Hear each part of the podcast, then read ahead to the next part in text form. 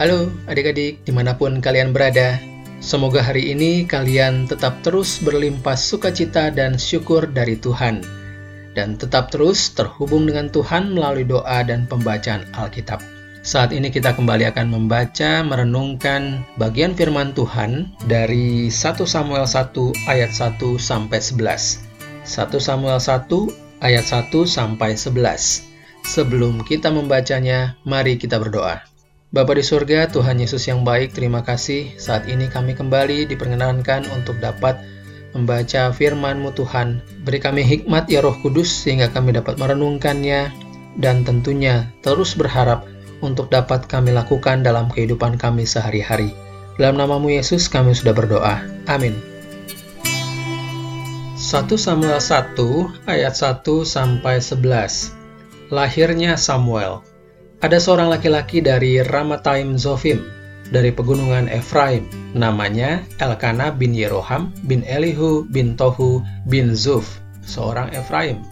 Orang ini mempunyai dua istri, yang seorang bernama Hana dan yang lain bernama Penina. Penina mempunyai anak, tetapi Hana tidak. Orang itu dari tahun ke tahun pergi meninggalkan kotanya untuk sujud menyembah dan mempersembahkan korban kepada Tuhan semesta alam di Silo. Di sana, yang menjadi imam Tuhan ialah kedua anak Eli, Hofni dan Pinehas. Pada hari Elkana mempersembahkan korban, diberikannya kepada Penina istrinya, dan kepada semua anaknya yang laki-laki dan perempuan masing-masing sebagian. Meskipun ia mengasihi Hana, ia memberikan kepada Hana hanya satu bagian, sebab Tuhan telah menutup kandungannya.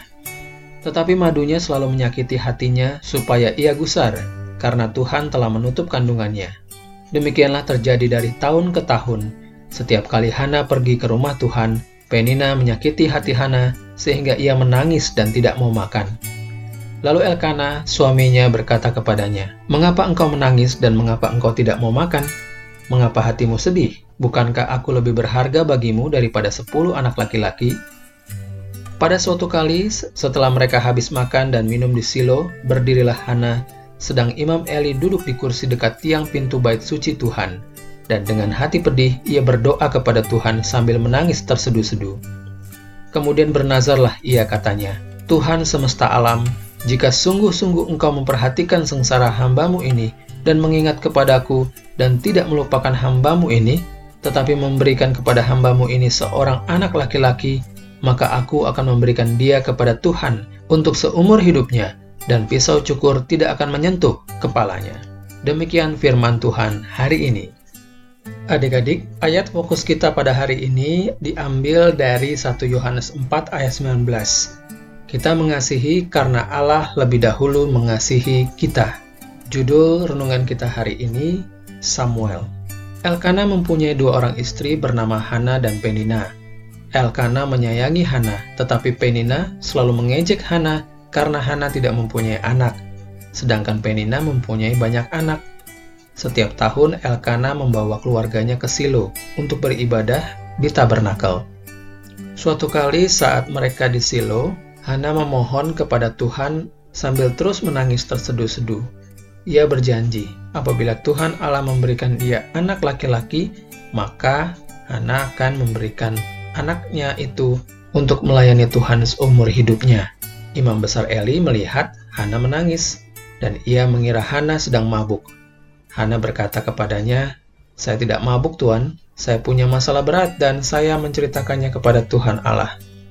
Imam Eli sadar bahwa ia salah menduga dan berkata, "Allah mendengarkan permohonanmu." Kemudian beberapa bulan berlalu, Hana pun mengandung dan melahirkan seorang anak laki-laki dan dinamai Samuel. Hana bersyukur dan merasakan bahwa Allah telah mendengarnya. Setelah Samuel tidak menyusul lagi, Hana membawanya ke tabernakel untuk melayani Tuhan di sana. Hana berkata kepada Imam Eli, "Ini adalah anak yang saya minta kepada Tuhan dalam doa saya. Hari ini saya menyerahkan anak ini untuk melayani Tuhan seumur hidupnya." Ya, setiap tahun, Elkana dan Hana mengunjungi Samuel dan membawakannya jubah efod untuknya. Adik-adik, seperti apa yang dikatakan Imam Eli, ya, Tuhan lebih dahulu mendengar permohonan kita. Ketika kita berdoa, dan menyampaikan permohonan kita secara pribadi kepadanya. Bagaimana adik-adik? Apakah kalian sudah menyampaikan permohonan-permohonan kalian kepada Tuhan melalui doa?